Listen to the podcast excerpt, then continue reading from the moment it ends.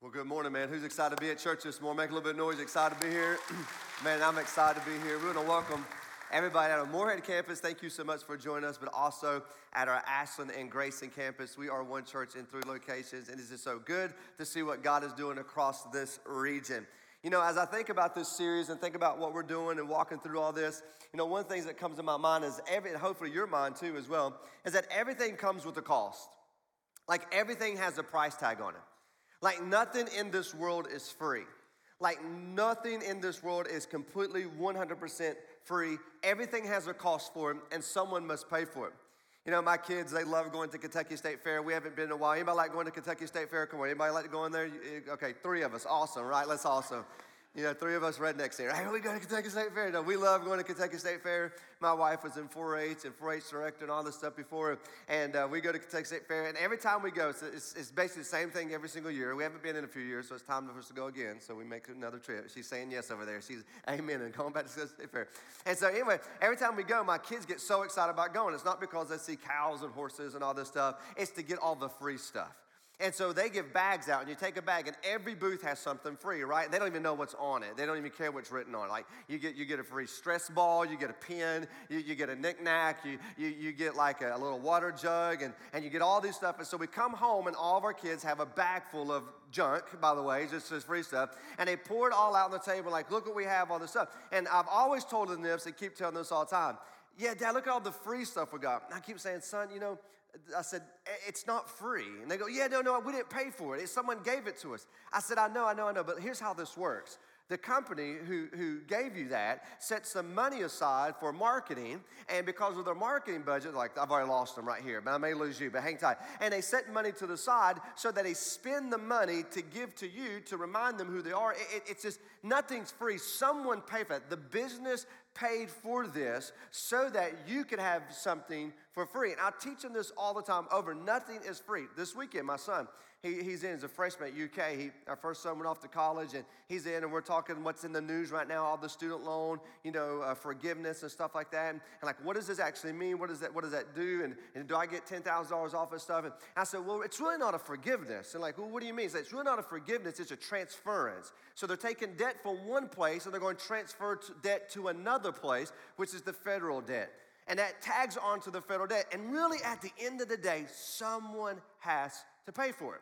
So it's not free. Someone has to pay for it. Well, who, who's going to pay for it? Well, they're still debating who's going to pay for it. And so at the end of day, it's going to be taxpayers. So I'm not trying to make a political statement. I'm just letting you know nothing in this world is free. Someone has to pay for it. Your salvation. You completely get your salvation for free. You put your faith and trust in Jesus, you repent of your sins, you choose to follow after Him, and guess what? You receive eternal life for free. Why? Because someone paid it for you. Jesus paid it all for you on the cross. Jesus came, He gave His life, He died for you, and He paid your penalty. You deserve to die, but Jesus took your place. He took my place. And therefore, salvation may be free to us, but it costs God His very own Son. So, with that, nothing is free. Everything comes with a cost. In fact, every decision you make in your life, there's a price tag to it. Every decision you make, there's a cost. Every time you say yes to something, you say no to something else. Let me give you an example. Every time you say yes to every single extracurricular activity, families, every single time, you're to say no to something else. You're to, something will cost you. It may cost you family time. It may cost you money. It may cost you something because what you want to be with family, but because you're spread out and you're going all over the place every night of the week. Therefore, you complain we don't have family time, but you're making a choice that will cost you here. Every decision you make will cost you. Sir, you choose to work overtime. Why? Because they pay time and a half. Who wouldn't want to get paid time and a half? But you choose to work overtime. And you choose to make that decision, which costs you family time. And so, what you'll say is, someday I'll be with my children, someday I'll go to their games, someday I'll watch them grow up, and someday never comes. Why? Because you are always working overtime. You made that choice, but it cost you here. Every decision you make in your life will cost you something. Every time you say yes to something, you say no to something else, and you better make sure you're saying yes to the most important things in your life. And so when you get your priorities straight, for instance, every time you swipe a card, every time you go in debt, every time you buy something, way out of your means that you cannot afford, or you just say, as long as I can make the minimum payment, you are saying yes now, but you're saying no to something later. It could be no if a recession comes. And if it happens, then what takes place? You're saying no to early retirement because you rather play now instead of later. And so, and all I'm trying to say is this every decision you make will cost you something. That's why you better count the cost. And when it comes to following Jesus, I don't believe really truly that most of us read the fine print and truly have counted the cost of what it looks like to follow after him. So, this entire series has been about following after Jesus. And what does that really look like? I show up on Sunday, check a box that I was here, got my church out of the way, and now let's go back out and forget like anything about Jesus or anything else that happens in my life? Have I really counted the cost of what it really truly means to follow after Jesus? And so, we've been in this passage in Luke chapter 14. So, if you have your Bibles, you can go there to Luke chapter 14. I'm actually using the New Living Translation. So, if you're at our Ashland or Grayson campus or here and you have your Bible or your phone, you can go with me. I, chose to pick this translation for this text to walk through it. But in Luke chapter 14, Jesus is setting the scene of really setting up the cost to follow him. Now, he's already talked about this in Luke chapter 9, and as you read through the, the Gospels, he says this, but he's going back to counting the cost. Verse 25 A large crowd was following after Jesus, and he turned around and he said to them, now, remember, we talked about this in week one. Who's in the crowd? He turned around to a large crowd who were traveling with Jesus. They thought they were following Jesus. Some had wrong motives, some had pure motives, some had no idea. I'm going with emotions. This is a lot of energy. This is the place to be. I heard this is the place that was happening. You know, Jesus, He'll heal you, He'll feed you. There were skeptics. There were people there who were confused. Are you truly who you say you are? There were truly people seeking after God. And then there was a handful of committed people like are all in following Jesus or truly are committed. So he looks at every one of them in verse 26. If you want to be my disciple, remember we said this every week. If is a condition, which means this you have a choice. What you choose to say yes to, to, you'll say no to something else. So if is a condition, if you, this is what will happen in your life. This is a choice. And he says, if you, that word you is plural, which means this every single person in the audience if you're here today and you're a skeptic going, I just don't know about this God thing yet, I'm just still trying to check this out, He's speaking to you. If you're here and you're fake, there are fake Christians, you know that. The Bible tells us that. There are people who think they're saved and they're not saved. They look like a Christian, smell like a Christian, try to walk like one, but their hearts are far from God. That's why the Bible says we can't judge your heart. We don't know your heart, but the Bible says that you need to examine yourself you need to check yourself before you wreck yourself. That's a 1999 theolo- theologian. You don't know unless you know what I'm talking about. So you, you, you, you got to find out, am I in the faith? That's why the Bible says this. Now, I can't judge your heart, but I can judge the fruit from your life. We can see the fruit that comes from it. And here's the reality I'm not being mean about this. Today, you can't tell the difference between a Christian and a non Christian. You can't see which one's bearing fruit and which one's not bearing fruit. How do we distinguish ourselves? How do we say we're different? As the King James Version says, we're peculiar. There should be something unique about those who follow Jesus. Not weird, unique. They love a certain way. They're patient a certain way. They're kind a certain way. They're, they do not bash people a certain way. Like these are their work ethic is unbelievable. There's something different about these people. The reality is in our world today, you really can't tell the difference. So Jesus says, You're in the crowd. I don't know who's following me not. Let's weed the crowd out. Jesus had no problem weeding the crowd out. Let's get down to the committed people who really truly want to be my disciple. So he said, If you want to be my disciple, you must what? The NLT goes says and, and interprets this and interprets it correctly here. By comparison, hate everyone. Now that word hate in your translation means to love less, not hate, because the Bible we talk does it can't contradict itself. It means to hate less. What's what it says? By comparison, you should hate everyone else. Your father, your mother, your wife, your children, your brother, your sister, yes, even your own life, or otherwise you cannot be my disciple. Now I wonder how many people in the crowd go, wait, what? Like Moses brought the commandments off the mountain, and the commandments said to honor your mother and your father. Now you say you're God's son, the Messiah, the Son of Man, and now you tell us we got to hate our family? Could you imagine the contradiction? Like, I don't get it. And I'm sure people walked away. What is he trying to say?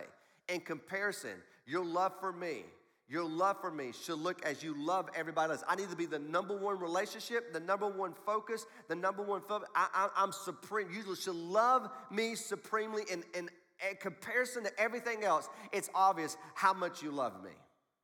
He's not saying to hate our family, but in comparison, we should love him supreme. He should be the number one, even above ourself, right? To love God with all your heart, all your soul, all your mind, all your strength is our greatest commandment. Or, look what he says you can't be my disciple. I didn't read that in the fine print, right? I just walked in the said a prayer, just raised my hand, checked the box, got baptized, and that was it, right? I, I didn't read the fine print. I got like hate. No, not hate. I got to love him supremely. Like no one told me that. Like that's, the, that's, one the, that's one the cost. That's one the cost. Or you cannot be my disciple. Verse 27. And if you do not carry your own cross and follow me, look what he says again. You cannot be my disciple. Three times in this passage, he says, You cannot be my disciple. We looked at two. Next week, we'll look at the next one. You cannot be my disciple. So I can't be God's, I can't be Jesus' follower if I, one, show that I love him more than anybody else on the planet, and two, take up my cross, which to me and you we realize taking up your cross is not a burden. The cross was never a burden. So some people, they struggle, they have burdens in their life, like, well, I'm just bearing my cross. This is just a cross I have to bear. This is not a burden that you bear. That's not how they would not have thought in the first century, like, well, what burden is he talking about? Like people talk bad at me on Facebook, like my kid got expelled from Jerusalem High School. Like, what burden do I got to carry with me? Like, like, see, they're not thinking burdens. When they think of cross, they think of death. And Jesus says, There's a death march if you want to walk after me. You want to follow me? You're going to, have to pick up a cross and you're going to die. Now, they probably thought instantly, physically, and some did. And there are people today dying for their faith. Right now, as we speak, they're dying for their faith. So there are people who are following Jesus in this way and they're dying for their, what they believe. But he's not saying, here's what he's saying. How's that apply to us today, 2,000? That you're to die to everything of your own. You're to die to your dreams, your plans, your purpose, your ways, your thoughts, your, you, how you're gonna map your life out right. I'm gonna go to this school, I'm gonna get this job, I'm gonna make this much money, I'm gonna get married with this person at this time, live in this house, and I'm gonna live here and I'm gonna have two and a half kids, one dog, no cat, and then I'm gonna retire at this age right here and you've mapped your whole life out. You go ask anybody who has any wisdom, or I would say gray on the head, that's wisdom sign, by the way. It, did their life turn out the way they planned it? And they would say, No, I wasted so much energy and time trying to plan and map my life out, and I had no idea this is where I would end up. That's why you trust Him, follow after Him. But if you will die to your dreams, die to yourself, and deny yourself, here's what will happen. And you follow Jesus, the Bible says that we have now been raised to life in Jesus, which means this now you have resurrected dreams, resurrected purpose, resurrected destiny, and His ways and plans are greater than anything you could ever dream in your entire life. So you're willing to die to yourself and trust Him and follow Him every single day. Or, look what He says this is tough. You can't be my disciple. You want to be a disciple? Yeah. Have we counted the cost? So then, what Jesus does is He goes and He speaks in some of the things that He always spoke in, which are parables. Now, parables, they say, is, is, is like a, uh, an earthly story but has a heavenly meaning, has a, a point. People who study parables will say if you really want to know what Jesus means by the parable, the meaning of the parable is typically found right at the end of the parable. So if you go to the end of the parable, that kind of explains what Jesus is trying to get to. So Jesus told these stories. So Jesus looks at the crowd and all these people, remember skeptics and, and, and fake people and, and, and confused people and, and committed people, and he tells these stories to help them understand the point he's trying to make. Here's what he says in the first parable He says, But don't begin if you're going to follow me, if you're really going to come after me. Here's what he tells you to do. But don't begin until you count the cost. Sit down and think about it. What would it look like for you to truly follow Jesus? Like, what would you have to do? What would you have to give up? What would have to change? What would you what would change your life? And for me as a college student, you know, my eighth grade year, I walked an aisle, said a prayer, was baptized, but I never met Jesus. My senior year in high school, walked an aisle, said a prayer, was baptized, but I never met Jesus. I believe there's a God. I never knew him personally. And when I gave my life to Jesus, the night when I was giving my life to Jesus, all the things going through my head is Daniel, you can't live this life. You're gonna have to give up all your music. You're gonna have to get rid of 99.9% of your vocabulary. You're not gonna be able to hang out with these people, go watch these movies, go look at this stuff on the internet. You're gonna have to give up all this. Are you willing to give all this up? These are the thoughts were going through my mind as I'm trying to give my life to Jesus on September the 2nd, 1997. I didn't know then what I know now, but I'm really, it was the enemy tempted. Are you willing to count the cost? You can't live this lifestyle. You tried it your eighth grade year, you tried it your senior year. There's no way you will ever be good enough to be a Christian. And that was the thoughts that were going through my mind as I was surrendering my life to Jesus. Count the cost. What's the cost? Look what he says. But don't begin until you count the cost. For who begins the construction of a building without first calculating the cost to see if there's enough money to finish it? Otherwise, you might complete only the foundation before running out of money, and then everyone would laugh at you. They would say, There's the person who started that building and could not afford to finish. Now, this is in a society where shame and honor are huge. So you, you start out, you think you're strong, you think you're going, you're going, then all you realize that you didn't count the cost, like, man, this is too tough. You mean I, I need to show up and, and serve at church? You mean God wants me to tithe? You, you mean, I, I, mean, I've got to do what? I got to read, I got to read my Bible every day? And wait, I, I got to serve the poor? I got to get out in the community? Like, what about I just like get out of hell card and I get to live my life? I mean, I, I got to spend time with people in the church. I don't even know if I even like people in the church. Like, I got to do community with people. Like, you mean I got to live in a small town and maybe people I don't like or, or, or I'm aggravated or I'm jealous of go to the same church that I go to? Like, I don't know. I don't know if I could do that. You see how petty we are about things like this? Like, have you really sit down and counted the cost and calculated it of what it really truly means to follow Jesus? Because one of the most damaging things that happens to the kingdom of God is that when people claim to be a Christian but don't live like it. You know how many people make excuses they won't come to church because they work with a bunch of hypocrites? You know that. You've seen that. Some of that was your story. I'm not going to church because they, they said, listen, my, my stepdad, who I prayed for over and over and over to give his life to Jesus, he goes, Why do I need to go when I'm better off morally than everybody else that I know in the church. And you know what? He's right. He was right. But praise God, after praying 16, 18 years for him, he gives his life to Jesus. We were able to baptize him right here before he went home to be with the Lord. Because he saw finally someone who would live what it means to be a follower of Jesus. The world's starving, waiting for people who claim to know Jesus, to look like Jesus, love like Jesus, and eventually lead like Jesus. The, st- the world's dying for that.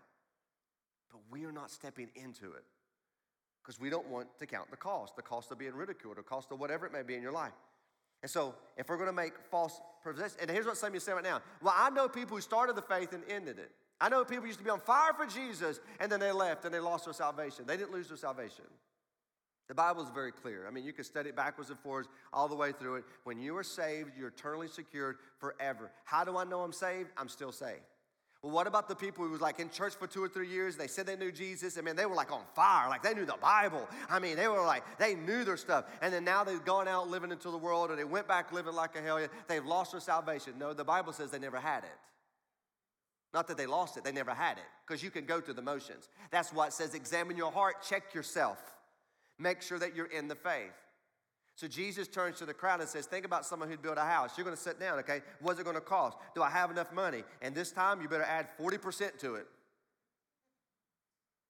because you're going to miss something. If not, you're going to be ridiculed, you're going to be made fun of. What is he saying? Count the cost. Now, what is the cost? Have you sit down and think about it? What is the cost of following Jesus today? Think about this in your own life. What would it cost you to truly surrender, abandon everything, and follow Him? Let's think about that. Well, it would cost complete surrender.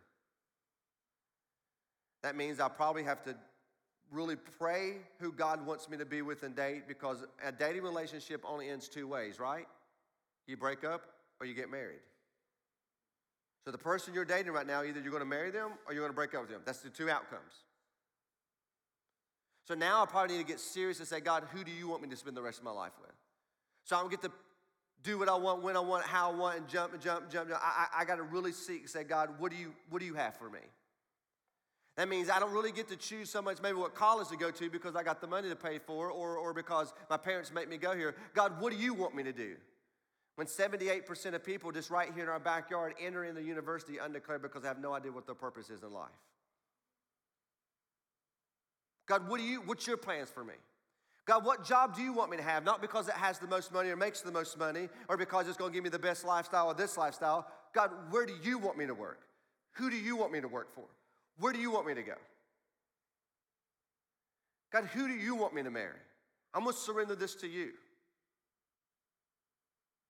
God, when do you want me to move? God, how do you want me to spend my money? What do you want me to buy? What do you want me to save? What do you want me to invest in? What do you want me to bless? Because everything I have is yours. I'm gonna completely, like if you count the cost, everything I am is completely yours. All my possessions, all my assets, my family, my relationships, my purity, everything, who I am is completely yours. And the answer is yes before I even know what your command is. What would your life look like and how would it change if you completely surrendered? And for some of you, that is very difficult. Like, God, thank you for saving me, but don't touch my business. I'll run my business the way I want to run my business, and I'll do what I want to do. Don't say, God, thank you for saving, but don't tell me what I got to do with my family. I'll raise my family how I want. If we want to skip and do stuff, and we don't have to be all the time. No one says you got to be in church every single Sunday. I can do what I want when I want. So all that stuff. Like, thank you, Lord, but those two words do not go together. What would your life look like if you counted the cost and completely surrendered everything to Jesus? Yeah, you'll probably be made fun of. Yeah, you'll probably miss out on some of the things the world has to offer. Yeah, you probably won't go to certain places, watch certain things, drink certain things, do certain things. Yeah, your probably life would change. Temporarily, you'd give up some stuff that the world may say it's fun or indulgent that you should do temporarily. But then what would you gain? You gain eternity with Jesus be no more tears, no more cancer, no more sickness, no more death, eternal peace for eternity. So, is the 60, 70, 80 years, if you're blessed to live that long, outweigh in comparison of eternity? The short cost of getting rid of not having certain things, doing certain things, or living a certain way. And what kind of way? Of life were of peace and patience and, and joy and kindness and self control.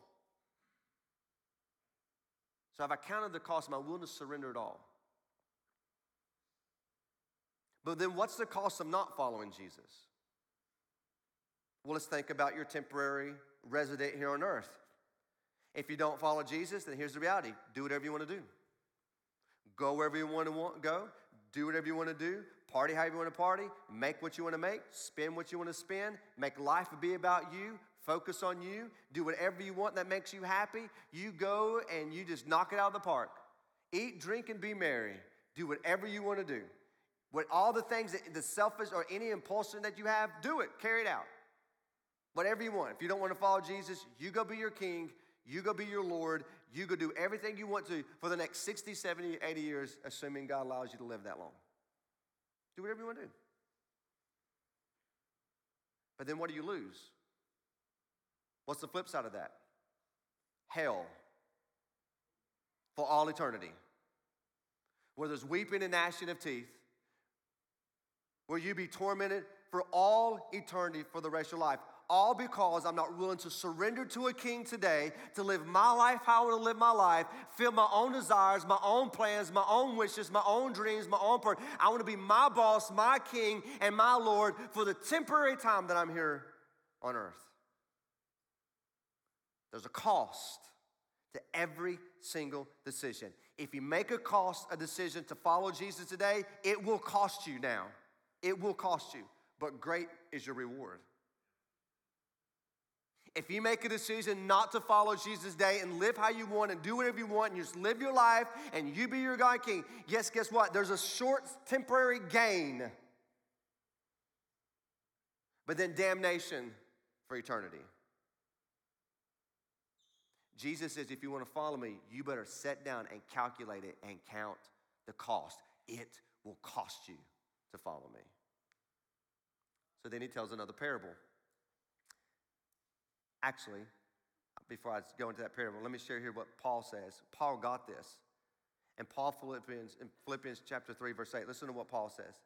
He says, Yes, everything else is worthless in compare with the infinite value of knowing Christ Jesus my Lord.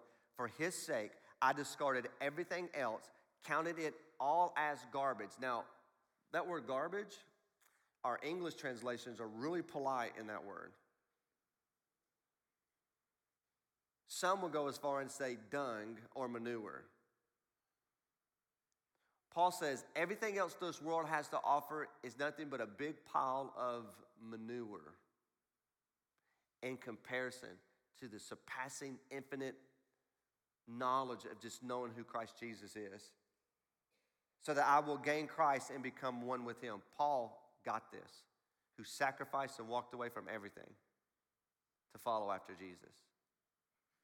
So the second parable and the last one here he says, What king would go to war against another king without first sitting down with his counselors to discuss whether his army of 10,000 could defeat the army with 20,000 soldiers marching against him? So the guy sits down and goes, gets his generals, gets everybody in the room, all the one who builds the battle plan, and said, How can we defeat a, an army double our size? And they realized with wisdom and counsel, well, let's go walk this out. We could fight to the death, and everyone would die, including you, king. And all your assets, all your land, your entire kingdom will be gone. Or, got another idea. What if we send a delegation out in front of us, let them run? Look what it says. We will send a delegation to discuss what? The terms of peace. Yet while the enemy or the other king is still far away, let's figure out some agreement here. If we do that, here's what will happen we'll surrender, but we keep our life. We still get to live in this kingdom, even though it won't be ours because we'll be under their rule. So we better count the cost. Fight to the death, which ends in death, or surrender and still have a life. And then it stops both of them say you better consider and count the cost. But I made this observation an application observation to us today. That first king is you, it's me. We have a kingdom that will come against us, who is greater than us and more powerful than us. His name is Jesus. And that king will come. And I have to choose to make a decision. Will I go and just fight to death and live my life, do what I want to do, when I want to do it, how I want to do it, knowing that when He comes and I'm an enemy of His, I'm going to be utterly destroyed because I can't defeat Him? Or will I surrender to Him? And you know what the crazy thing is? I don't have to send a delegation of peace out.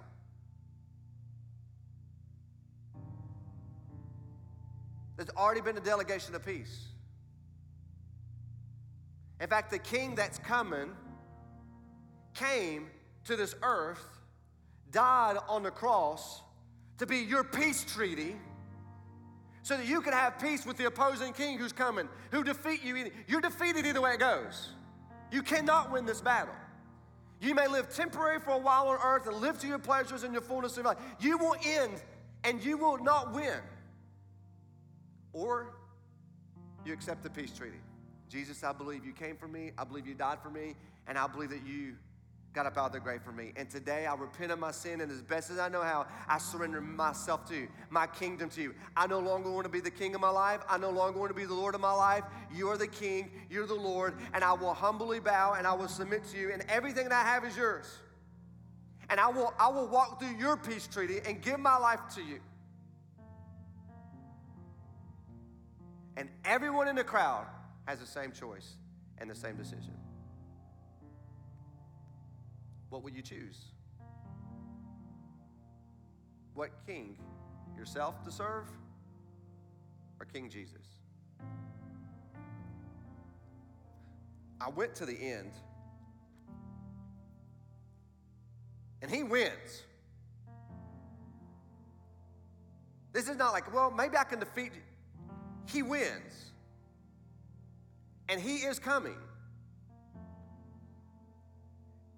And you better be prepared because one day, the Bible is very clear. One day, in Philippians 2, listen to what Paul said. One day, it says, Therefore, God elevated him to the place of the highest honor and gave him the name above all other names Jesus And that name of Jesus, every knee should bow in heaven, on earth, even under the earth. And every people group, every tribe, every nation, every color skin, every language on the planet, no matter who you call yourself, if you call yourself an atheist, if you believe in another religion, it doesn't matter who you are. Every single body in the world who ever has lived in this entire universe, watches, will bow a knee and they will confess that Jesus Christ is Lord. Listen, someday you will confess Him as King. I'm begging you on this side of eternity, bow the knee and do it before it's too late. You will bow to him. The king is coming. He's way more powerful than you. You cannot win this. Surrender. Count the cost. And when you do, you will realize He's worthy to follow Him and sacrifice and surrender and let go of my kingdom. And then He says, if you do, guess what? You could be my disciple. Every one of us have a decision to make. What will you choose? I'm going to ask you to bow your head.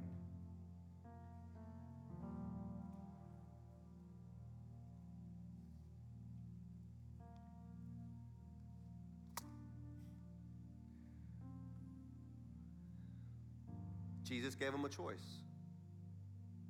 Some turned away, some walked away. Some says, Where are we to go? You're the king. What will you choose? Two invitations. One, if you know Jesus, you've put your faith in Jesus, what part of your kingdom have you not fully surrendered to Him? I don't know what that is for you, but the Holy Spirit does. Ask the Holy Spirit to reveal what are you still holding on to that you have not let go in your kingdom. And then whatever He shares with you, be obedient. Listen and then respond. But for those of you who have not come to the point in your life that you choose to trust and follow Jesus, I pray that today is the day you do that. I've clearly already showed you that the scriptures are clear that if you'll confess with your mouth that Jesus is Lord, He is King, believe in your heart that God raised Him from the dead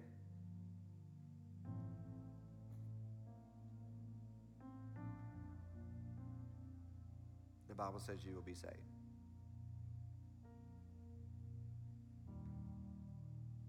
For those of who will lose their life on this side, will be saved and gain life on the other side. For those who want to win their life on this side of eternity, will lose on that side. And I beg you to do it before it's too late. It's not to scare you, but there is a cost.